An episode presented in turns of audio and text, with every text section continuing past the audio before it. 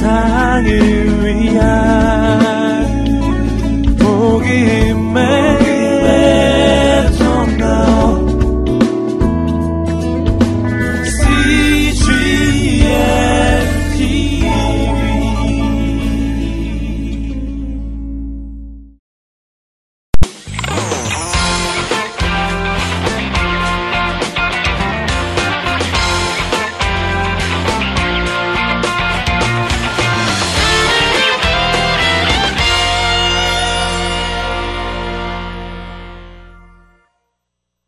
아우구스티누스를 꼭 그렇게 도식적으로 말하기는 곤란합니다만은 아우구스티누스는 아리스토텔레스보다는 플라톤에 가깝고요.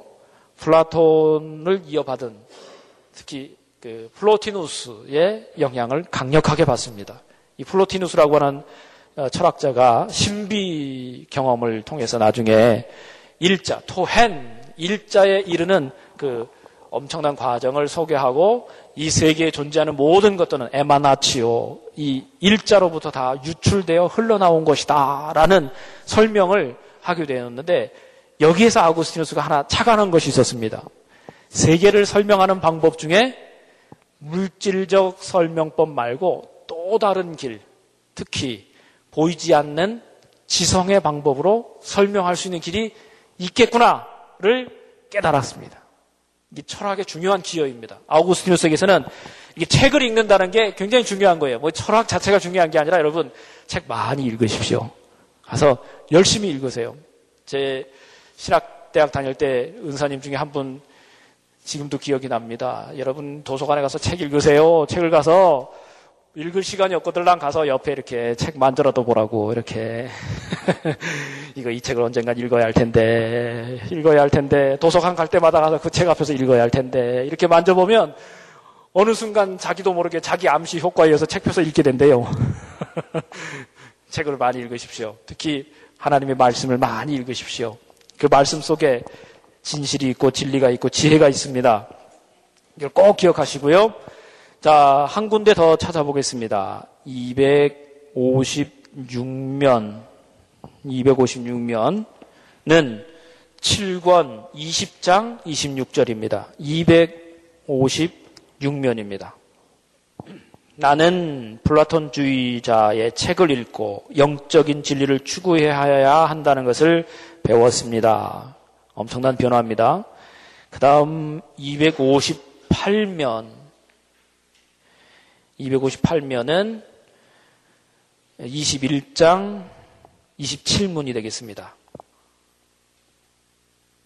자, 이 플라톤주의가 아우구스티누스에게 엄청난 영향을 주긴 했지만 아우구스티누스가 지금 보니까 이렇습니다.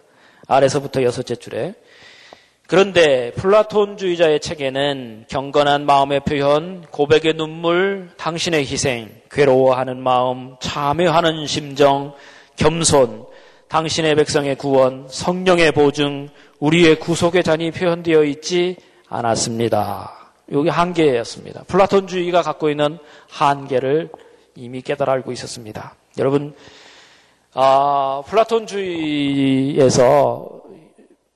여러분 잊지 마시고 그냥 요약해서 드리면 아이고 이거 뭐 자꾸 뭐 아리스토텔레스 나오고 플라톤 나오고 하니까 이거 뭐 완전 철학 개론 시간 같다고 자꾸 그 어려워하지 마시고요. 이렇게 생각하시면 돼요. 이제껏 아우고스티누스는 진리는 태양빛을 받아서 우리 육안으로 세상을 보는 이 바깥에 있었다고 생각했습니다. 그런데 플라톤주의자들의 인식론에 따르면 안으로 들어가야 돼요. 내면의 세계에 신비한 빛이 있습니다. 하나님의 빛이 비춰서 내 양심을 밝혀주면 그 양심의 빛에 의해서 하나님을 보게 되고 내 죄를 보게 되고 은혜를 보게 됩니다. 이것을 가리켜서 진리의 조명설이라고 부릅니다. 이 진리의 조명설을 한마디로 어, 라틴어 세 단어 속에 집어넣어서 이렇게 표현합니다. Veritas lux mea. 영어로 옮기면 The light is my truth. 진리는 나의 빛. 그런 뜻이 됩니다. 진리는 나의 빛. 혹시 여기 그 학교 다니셨던 분들 계실 텐데 예, 그 학교의 교표에 베리타스 룩스메아가 있습니다. 진리는 나의 빛. 영원한 하나님의 진리의 빛이 내면에, 내 속에 비춰 주셔서, 내 양심을 밝혀 주시고, 내 영을 밝혀 주셔서, 내 속에 있는 죄와 악, 그리고 하나님의 은혜에 대한 간절한 소망을 발견하게 하시는 거예요. Veritas lux mea. 그것이 플라톤 주의자들에게서 배운 아우구스티누스의 결정적인 힌트였고 아주 중요한 요소였던 것을 보게 됩니다. 여러분 요새 보면 그 멘토링이라는 조금은 오래됐던 단어들이 텔레비전의 모 프로그램을 통해서 다시 한번 각광을 받고 있습니다.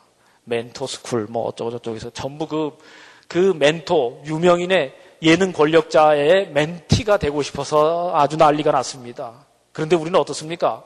우리는 대개 남을 가르치려고 그래요. 우리 자녀에게 가르치려고 들어요. 물론 가르칠 건 가르쳐야 되지요. 그럼 우리는 누구한테 배웁니까? 우리는 영원한 진리의 멘토이신 그리스도의 멘티 되는 일을 즐거워해야 됩니다. 이게 잘 안 돼요, 문제는. 이게 잘 안 돼. 그래서 늘 성경 말씀 속에 새로워지고 그 말씀 속에서 진리를 발견해야 되는데 내가 갖고 있는 게 전부요. 내 지식이 전부야. 그것으로 세계를 설명하려고 그래요. 멘티 되는 게 이게 중요한 거예요. 아주 중요한 겁니다. 여러분 잘 아시는 대로 여행 가면 여기 계신 분들은 혹시 해당이 되는지 안 되는지 모르겠습니다만은 여행사에서 제일 통제하기 힘든 집단이 있다 그러죠. 그 중에 하나가 선생님들이고 다른 하나가 우리 교회 목사님들이라고 그러는데. 그럼 저는 뭡니까? 목사에다가 선생이니까. 저는 주로 배낭여행 다녀야겠군요. 예, 혼자, 혼자 따라 다녀야겠구만요. 문제가 있어요. 안 배울라 그래요, 문제는. 안 들으려 그래요. 디렉션을 따르지 않아요. 중요한 거예요.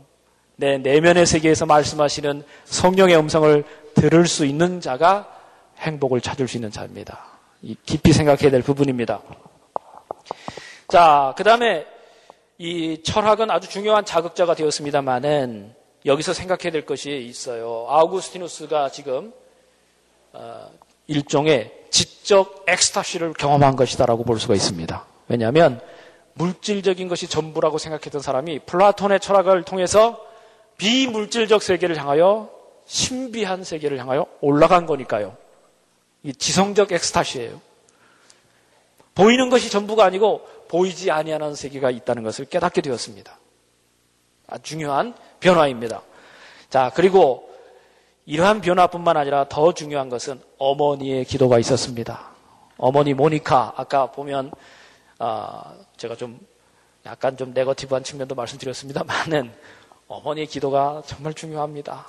여러분 138면 어, 한번 찾아보시겠습니다. 3권 12장 21문 끝나는 부분입니다. 138면에 이렇게 쓰고 있습니다. 어머니가 암브로시우스 주교에게 찾아가서 내 아들 좀 만나주세요. 내 아들 좀 만나서 설득해주세요. 라고 요청하자 암브로시우스가 어머니에게 대답을 하는 부분이 있습니다. 138면 아래서 네 번째 줄인데요. 나의 어머니의 끈질긴 졸음에 다소 성가시게 된 그 주교는 마침내 이렇게 외쳤습니다. 이제 가도 좋습니다. 당신의 삶에 따른다면 눈물의 아들이 멸망당하는 일은 결코 일어나지 않습니다. 이건 다른 번역에서는 어, 난그 번역이 참 멋있는 번역이라고 생각하는데 그 멋있게 표현했어요. 눈물의 자식은 망하는 법이 없습니다. 라고 번역했어요. 안 그렇습니까, 여러분? 자녀를 위해서 흘리는 눈물 굉장히 순도 높은 눈물입니다. 엄청 소중한 눈물입니다. 이, 이 눈물이 아우구스티누스를 아우구스티누스 되게 했습니다. 어머니 모니카의 이 눈물이 없었으면은 아우구스티누스가 정말 소중한 은혜적 자기 경험, 자기 고백, 과연 가능했을까? 가능했겠습니다. 왜냐하면 하나님께서 그를 사로잡으셨기 때문에 그러나 어쨌든 이 어머니 모니카의 기도가 굉장히 중요한 역할을 했다는 것을 기억해 주시기 바랍니다. 1권 11장 17절에 보면 아우구스티누스가 어려서 한번 이 복통으로 죽을 뻔합니다. 아마 위경련이었던 것 같습니다. 그때 세례를 받을 뻔했어요. 근데 금방 나버렸어요. 그래서 나중에 후회합니다. 아, 그때 세례 받았어야 되는 건데. 라고 후회하면서 그 바로 밑에 내려가면 나는 그때 어머니의 소원이 아들이 잘 되는 것도 아니고 아들이 출세하는 것도 아니고 아들이 구원받는 것이라는 사실을 미처 깨닫지 못하고 있었습니다. 라고 쓰는 부분이 있습니다. 그러니까 어머니가 굉장히 중요한 역할을 합니다.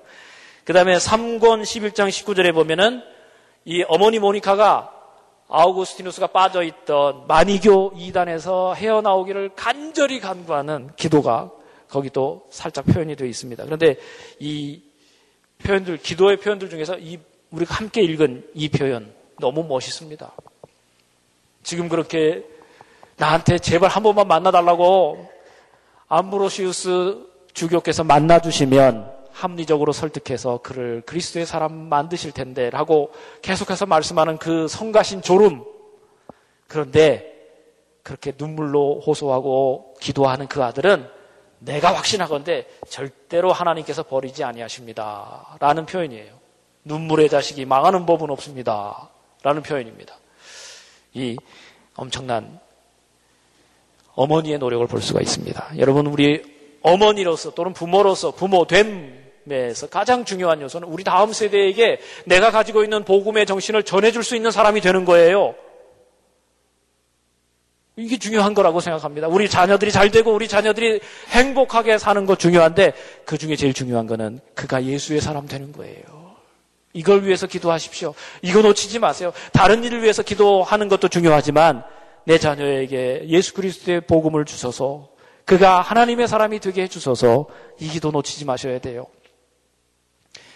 최근에 그 어, 주목을 받고 있는 신학자 중에 스탠리 하우어 워스라는 사람이 있습니다. 이 사람이 이 임신 중절의 문제에 대해서 기독교는 어떤 입장입니까? 라는 질문을 받았습니다. 그때 하워스가 이제 쭉 장황하게 이제 여러 설명을 하는데 요점은 이렇습니다. 언제부터가 인간의 생명이 시작되느냐 하는 when question. 물론 우리는 믿기로 우리가 고백하기로 수태되는 순간부터 하나님께서 우리를 생명체로 만드셨기 때문에 그때부터 생명인 것을 우리는 고백하고 있습니다. 그런데 여러분 의료 윤리에서는 이 수태되는 순간부터가 굉장히 좀 버거운 답이에요. 심지어 어떤 답도 있냐면 체외 생존 가능성을 따지는 사람도 있고요. 혹은 사회적 상호작용 가능성을 말하는 사람도 있어요. 이건 무슨 말이냐면 말이 그럴싸하지 실제로 놓고 보면 언제부터 사람이냐를 어, 사회적 상호작용 가능성에 맞춰서 설명하면 엄마를 알아볼 때부터 사람인 거예요. 이게 복잡한 거예요, 이거. 이게 이제 임신 중절 문제에서 굉장히 큰 자유를 주는 거죠, 그들에게. 엄청난 죄악입니다. 그런데 어쨌든 간에 이 하워워스는 생각하기를 아니, 그런 질문 가지고는 해결되는 게 아니라는 거예요. 그리스도인들은 자녀의 출생을 축복해야 하는데 그를 기뻐하고 그에게 복을 빌어줘야 되는데 왜 그러냐면 자녀가 태어난다는 것은 이 세상이 비록 안전하지도 않고 이 세상이 위험하고 이 세상이 불행하고 이 세상이 행복한 곳이 아니라 하더라도 이 위험천만한 세상에서 하나님의 사람으로 살아가겠다고 하는 이 adventure 여러분 롯데월드 어드벤처 비슷한 겁니다. 이 모험적 삶을 살아가기로 결단하는 그러니까 그리스도인이 된다는 것은 모험인 거예요. 엄청난 자기 투자인 거예요. 엄청난 헌신인 거예요. 이것을 살아가기로 자기를 그 헌신한 사람들이 가지고 있는 예수 이야기를 전해줄 다음 세대를 하나님이 주신 것이기 때문에 마땅히 축복해야 된다고 그랬어요. 그 질문이 달라지죠, 그죠? 임신 중절의 문제와 전혀 다른 답이 나왔어요, 지금. 그, 그런 거예요. 그러니까 그 하우어워스의 기본적인 생각은 우리 다음 세대에게 우리가 해줄 수 있는 것 중에 정말 중요한 것은 그들이 이 세상을 정말 adventure 같은 이 세상에서 예수의 말씀과 예수의 이야기대로 살아가겠다고 결심하도록 심어주는 것. 이것이 그리스도인이 우리 다음 세대에게 해줘야 될 제일 중요한 요소다. 그런 이야기를 하고 있습니다. 이제 하워워스의 기본적인 의도는 종교의 자유, 모두가 다 종교 선택할 수 있는 자유가 있으니까 우리 다음 세대에게도 종교를 강요하는 것 이건 문제가 있다. 라는 사고방식 이건 하나님 앞에 큰 죄악이라는 거예요. 그리고 부모부터 복음대로 사는 것이 무엇인지를 보여주고 우리 자녀들로 하여금 아 저렇게 살면 되는구나를 깨닫게 해주라는 거예요. 자녀에게 복음을 심어주고 복음의 계승자가 되게 만드는 일 이것이 중요하다. 네, 어, 아우구스티누스에게서 어머니 모니카의 역할은 그것이었다고 생각합니다. 아까 말씀드린 대로 막 거의 뭐 스토킹하는 수준으로 따라다니는 어머니 그런 어머니였으면 진짜 그 요새 그 어머니에 대한 여러 스타일이 있지만 이 모니카는 요새 어머니로 따지면은 아마 그 헬리콥터형 어머니일 것 같습니다. 안 떠나 계속 그의 주변에 있어 계속. 그러나 이제 그가 생각하는 가장 주된 가치는 저 아들이 예수의 사람이 되고 저 아들이 하나님께 돌아오는 이것이 나에게서 최고의 기쁨입니다를 늘 되뇌었던 사람인 거예요. 이것이 있었기 때문에 어머니 모니카의 기도가 있었기 때문에 아우구스티누스가 하나님의 사람으로 돌아오는 놀라운 일을 체험할 수 있었다는 것을 알 수가 있고요. 그래서 실제로 아우구스티누스가 이런 말도 하고 있습니다. 한 곳 더 찾아볼까요? 196면 5권 9장 16문이 되겠습니다. 여기 보시면 첫 줄에 이런 표현이 있습니다. 196면에 그런데 보십시오.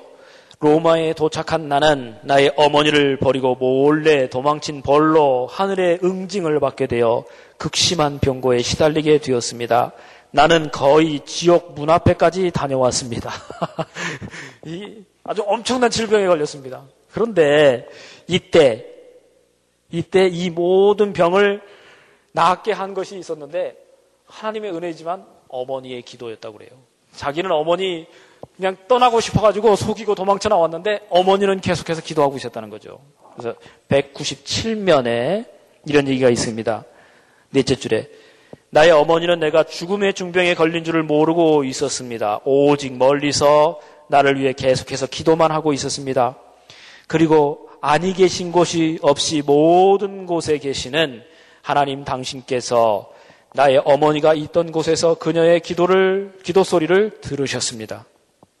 그리고 말리 타양 떨어진 곳에서 병들어 다 죽어가고 있었던 나에게 하나님 당신께서 찾아오셔서 자비와 동정을 베풀어 주셨습니다. 나는 기적적으로 나의 어머니의 기도로 말미암아 다시 건강을 회복하게 되었습니다.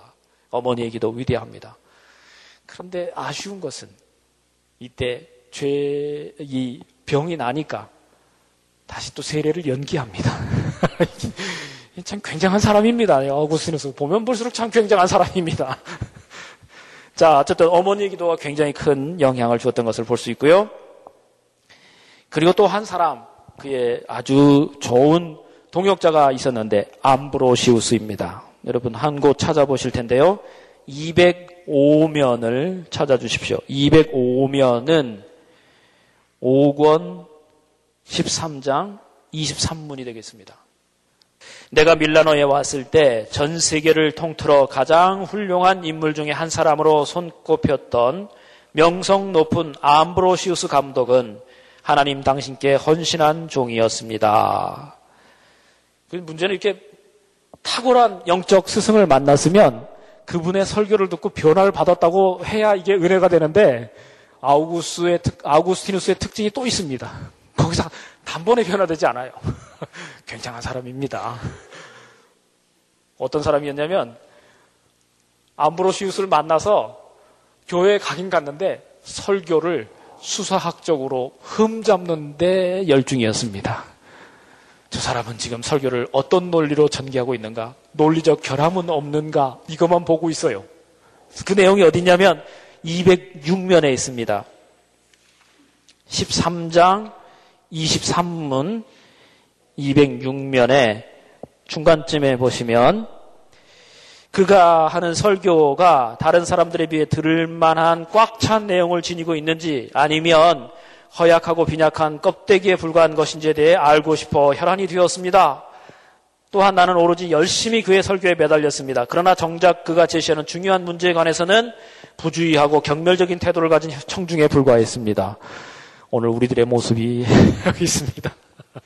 오늘 우리 교회 현장에서 우리는 과연 목사님들의 설교에 어느 정도나 그 진심을 다해서 듣고 계신지 좀 더 생각해 봐야 될 것 같습니다.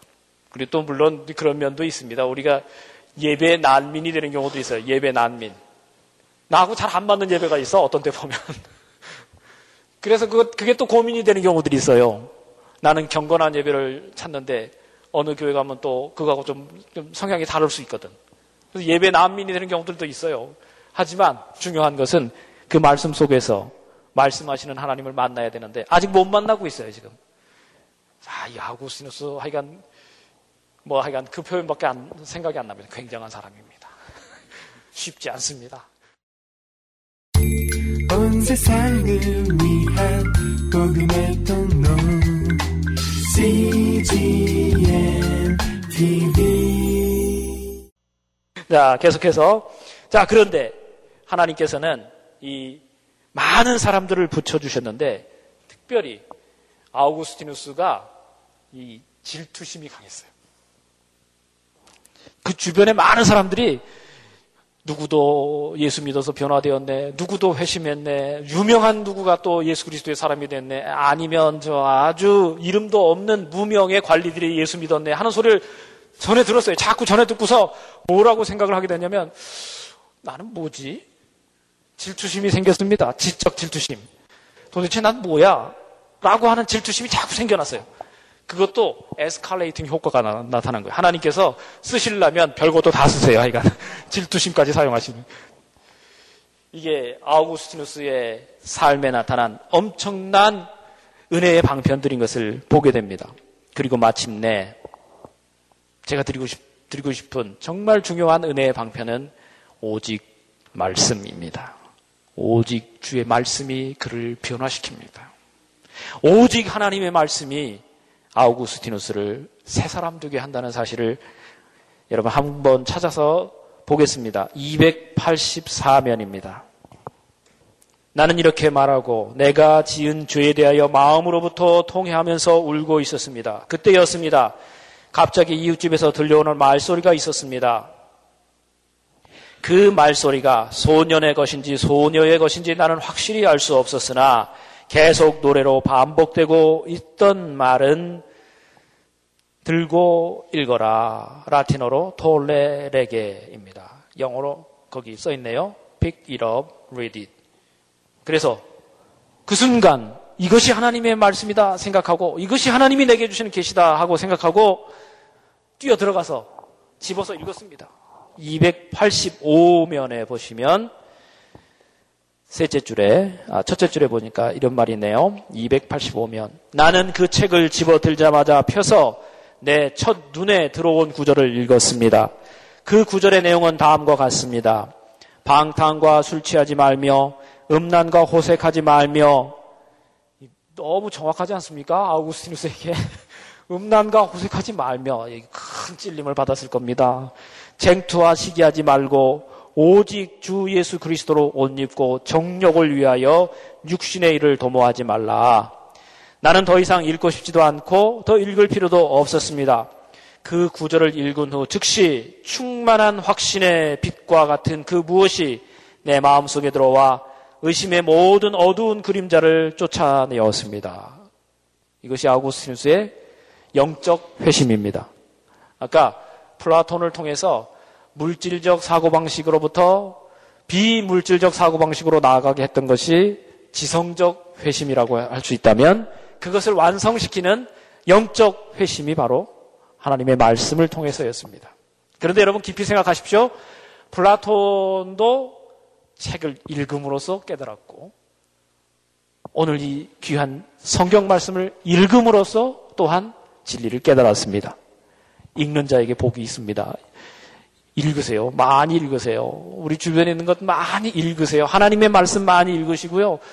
요즘 아이들 보면 너무 안, 안 읽어서 탈이죠. 그래서 저는 요새 그 뭘 읽고 요약해 와라 하는 리포트를 안 내줍니다. 왜냐하면 그거 내주면요, 제가 인터넷에 유명인이 됩니다. 금방 떠요. 누군가 써가지고 금방 올려요. 그래서 아무개 교수님 거 해가지고 그냥 거기서 금방 또 카페 만들어가지고 금방 그래서 가져온 거 보면 내용은 다 똑같은데 진짜 처음에 읽고 쓴 아이 것은 굉장히 투박하고 말도 잘 안 돼요. 문장도 짧고. 그러나 그걸 안 읽고 2차 사본을 만든 아이는 말이 깨끗하고 문장이 깁니다. 자기가 썼다는 거지. 음, 그리고 보면 되게 그, 그것도 하기 싫은 아이들은 뭘 해오냐면 이 서체를 바꿔 옵니다. 그리고 이렇게 제대로 서 있는 걸 이탈릭체로 바꿔서 오면 교수님이 못 알아보겠지. 다 봅니다. 제 성격이 리포트를 받으면 밤을 새서라도 다 보고 첨삭 지도를 합니다. 맞춤법 틀린 거, 띄어쓰기 잘못한 거 다 고쳐서 빨간 편으로 해서 돌려줍니다. 이게 애들하고 저하고 서로 서로 못할 짓이더라고요. 그래서 이 자기가 읽고 가져와야 되는데 안 읽고 어디서 퍼가지고 오니까 이게 말이 안 되잖아요. 내 손에 지금 무엇이 있습니까? 내 손에 있는 것이, 있는 것이 읽을 거리면 좋겠습니다. 이 손에 있는 것이 그 아, 스마트폰이 됐든지 무슨 뭐 갤럭시 2가 됐든지 아이패드가 됐든지 거기서 읽을 거리를 읽으세요. 많이 읽으세요. 좋은 내용 많이 읽으세요. 읽는 전통, 이 중요한 인문학적 전통입니다. 읽음의 사람입니다. 아우구스티누스가 읽어서 발견했어요. 읽어서 물질적 세계로부터 비물질적 세계로 나갈 수 있었고 읽어서 하나님의 진리에 나갈 수 있었다 하는 것 굉장히 중요하고 또 여러 번 강조해서 말씀드리고 싶군요. 자, 그리고 그가 여기서 변화되어서 어머니에게 찾아가서 어머니에게 내가 이렇게 변화되었습니다. 라고 말했습니다. 자, 그리고 288면을 찾아주시겠습니다. 288면은 9권 1장 1문입니다. 이제 그는 겸허하게 하나님의 진리 앞에서, 말씀의 진리 앞에서 스스로를 이렇게 말하고 있습니다. 나는 누구며 어떠한 본성을 지니고 있는 인간입니까? 나의 모든 행위는 죄가 아닙니까? 만일 내 행동에 죄가 없었다면 내가 한 말에는 죄가 없었, 없었겠습니까? 내가 한 말에 죄가 없었다면 내 마음 속에는 없었겠습니까? 오 주님, 그러나 당신은 선하시고 자비로우셔서 당신의 오른손을 내 죽음의 시면에 펴시어 내 마음의 밑바닥에 있는 깊은 부패의 연못을 제거해 주셨습니다. 그 결과 나는 내 뜻을 부인하고 당신의 뜻을 지향하게 되었습니다. 여러분, 이런 표현입니다. 머리끝에서 발끝까지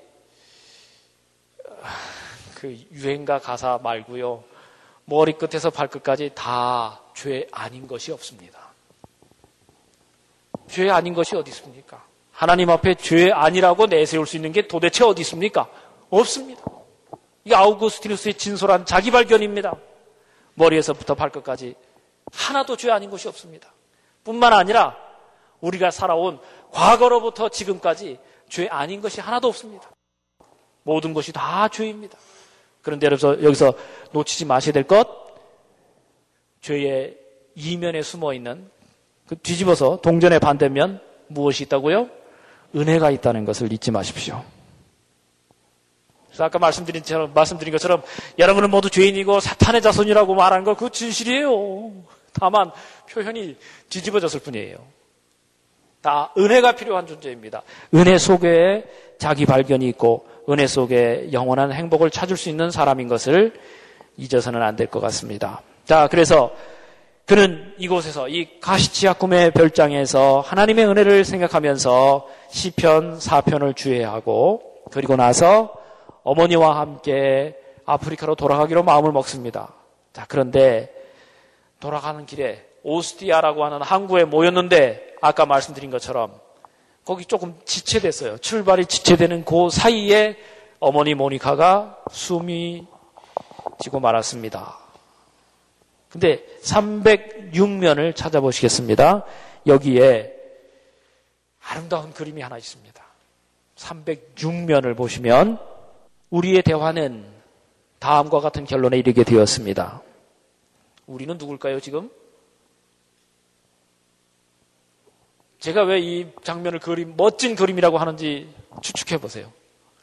우리는 누군가요? 아우구스티누스와 어머니 모니카입니다. 한 사람은 지독하게도 어머니한테서 벗어나고 싶었고 지독하게도 하나님을 만나고 싶지 않아서 뭔가 딴 방법으로 찾아보려고 밖으로 나갔던 그가 이제 돌아왔습니다. 한 사람은 그렇게도 방황하던 아들을 위하여 눈물로 기도하던 어머니입니다. 그 둘이 이제 진리 안에 만났습니다. 얼마나 멋진 그림입니까? 그리고 하나님의 진리에 대해서 함께 이야기하는 멋진 장면입니다. 거기에서 이 둘이 호련히 아주 엑스타시를 체험하게 됩니다. 어떤 것이냐면 보십시오. 우리의 육체적 감각의 쾌락은 화려해 보일지라도 행복했던 성자들의 생애와는 비교할 수도 없다는 것이었습니다. 우리는 마음속에서 이처럼 열정적으로 타오르는 사랑을 힘입어 항상 동일하신 분을 향하여 점차적으로 여러 계층의 사물들을 통과한 후 해와 달과 별들이 지상으로 빛을 보내는 저 하늘까지 오르게 되었습니다. 그리고 우리는 당신이 만드신 모든 것을 명상하고 말하고 감탄하면서 올라가다가 나중에는 그것마저 초월하여 더 올라가 당신이 진리의 음식을 주시는 충만한 곳에 도달하고자 했습니다.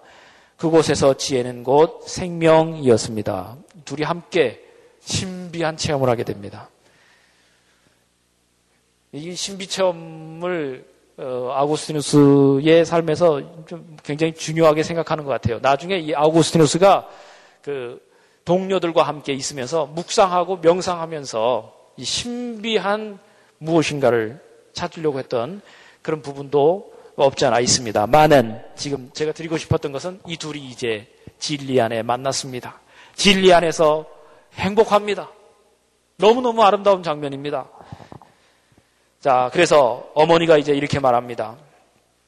307면입니다. 307면. 아까 그 했던 9, 9권 10장 26문이 되겠습니다. 그 다음, 다음이 되겠습니다. 307면 26문에 어머니가 이렇게 말했습니다. 아들아, 나는 이제 이 세상에서 누릴 즐거움이라고는 하나도 없다. 이 세상에서 나의 바라던 것이 다 이루어졌는데 내가 이 세상에서 더 해야 할 일이 무엇인지 그리고 왜 내가 더 세상에 남아 있어야 하는지 나는 모르겠다. 내가 이 세상에 잠깐이라도 더 오래 남아 있기를 원했던 단 한 가지 이유는 죽기 전에 네가 그리스도인이 되는 것을 보고 싶었던 것이었다. 했습니다. 나의 하나님은 내가 바라던 것보다 더 풍성하게 보답해 주셔서 네가 모든 세상의 쾌락을 거부하고 그의 종이 된 것을 보게 하셨다. 내가 이 세상에서 할 일이 더 이상 무엇이 있겠느냐?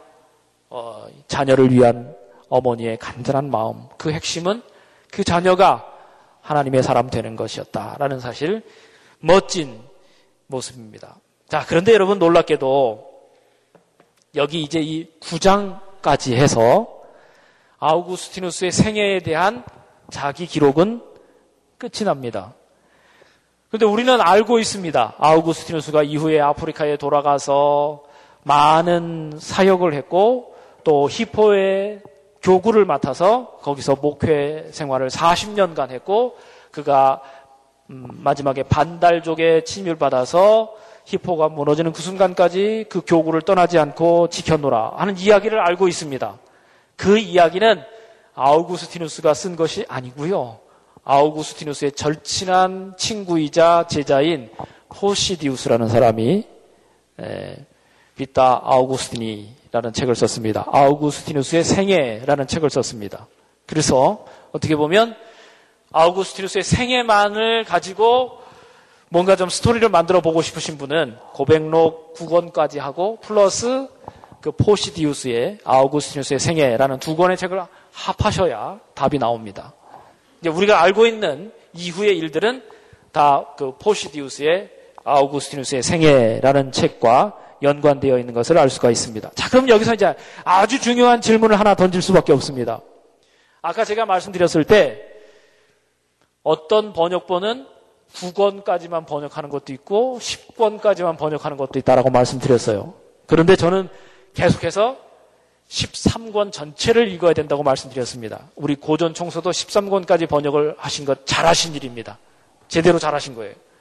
왜 그러냐면 이게 이렇습니다. 제가 봤을 때는 아우구스티누스가 이제까지 국원까지 했던 모든 것들은 자기 고백적 기도문으로 풀어낸 것이고 그 기도문을 이제는 학자의 입술로 학문 버전으로 재정리한 것이 10권, 11권, 12권, 13권입니다. 내용은 같습니다. 다시 한번 풀어 말한 거예요. 그 놓치면 안 돼요. 그걸 버리면 안 돼요. 10권부터는 뭐 전문적인 이야기니까 창세기 주회니까 필요 없 아니요. 아까 말씀드렸잖아요. 창세기 주회가 따로 필요했다면 별도의 책을 쓰면 되는 거예요. 여기 놓치지 마셔야 돼요. 아주 중요한 이야기들이 9권, 10권, 11권, 12권, 13권에 계속 이어집니다. 네, 그 이야기들을 조금 더 정리를 해보면 아우구스티누스의 고백록이 왜 중요한 것인지를 조금 더 명백하게 다시 한번 remind 할 수 있겠습니다. 자, 아까 말씀드립니다. 아우구스티누스는 쉼에서 쉼을 향하여 나갔다고 그랬습니다. 그가 이렇게 막 인생에서 여러 경험을 했고요. 많은 일들도 부대꼈지 않습니까? 아무 곳에서도 만족을 누리지 못했어요.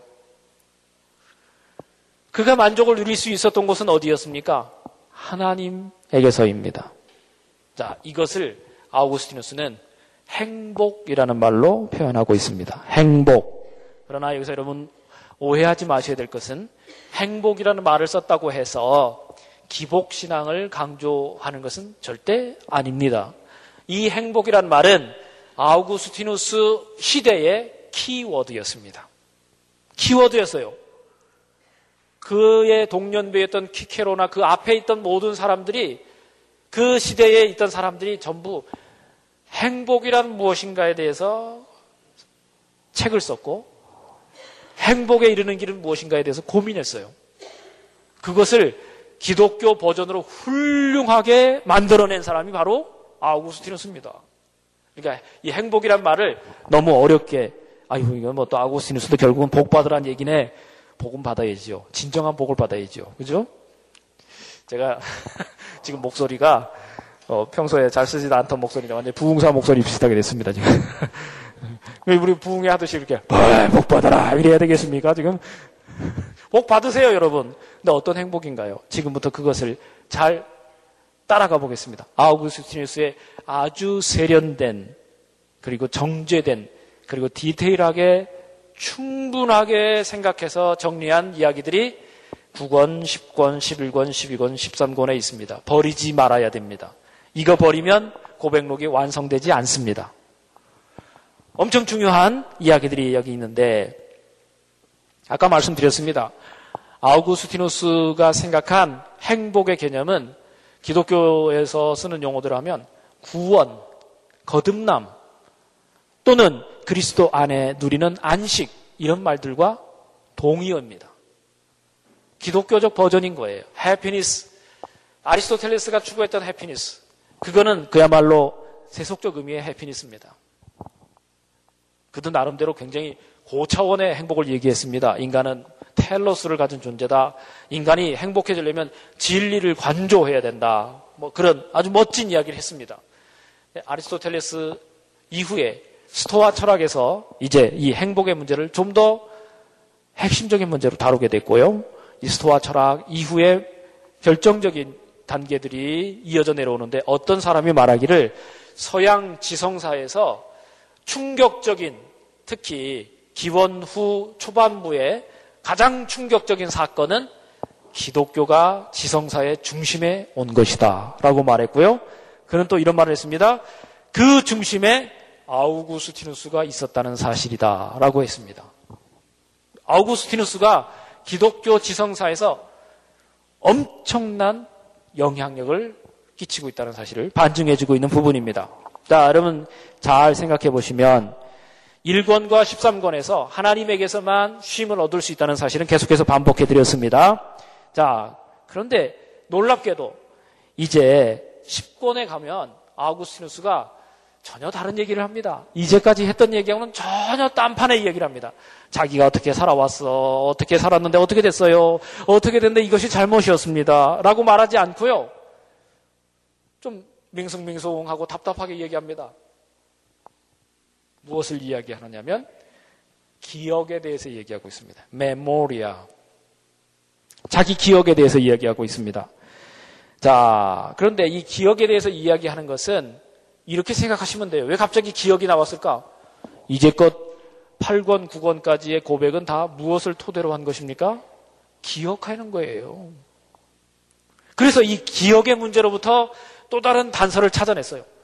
자, 이 기억을 해내는데 기억을 해낸다는 것은 인간의 어떤 기능? 의식. 인간의 의식 세계. 아까 말씀드렸습니다. 인간의 밖으로 나가는 게 아니라 인간의 내면 세계. 자, 이 내면 세계에서 보니까 내가 기억하고 있는 것은 과거이지만, 과거도 있지만, 현재도 있고요. 과거, 현재가 있으면 또 무엇이 있어요? 미래가 있는 건 당연한 거예요. 그래서 기억이라는 것에 대해서 이야기하다가 과거, 현재, 미래를 다루게 되는데 그것이 바로 시간이라는 것입니다. 이 세계가 하나로 뭉쳐 있는 거예요. 기억과 의식과 시간이 한 덩어리예요.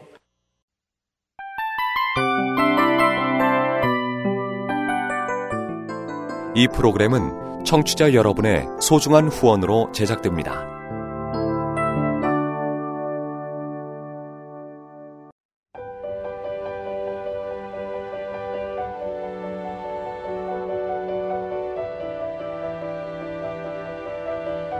세상에는 수많은 교회들이 있지만 더 깊이 있는 말씀 강해를 찾기 위해 크기로만 교회를 선정하지 않습니다. 보다 좋은 영적 콘텐츠를 더 많이 나누기 위해 방송비를 받지 않습니다. 1년 365일 복음만 전하고 싶어서 우리는 광고를 하지 않습니다. 온누리의 복음을 땅끝까지 CGN TV와 함께 땅끝 성교사가 되주세요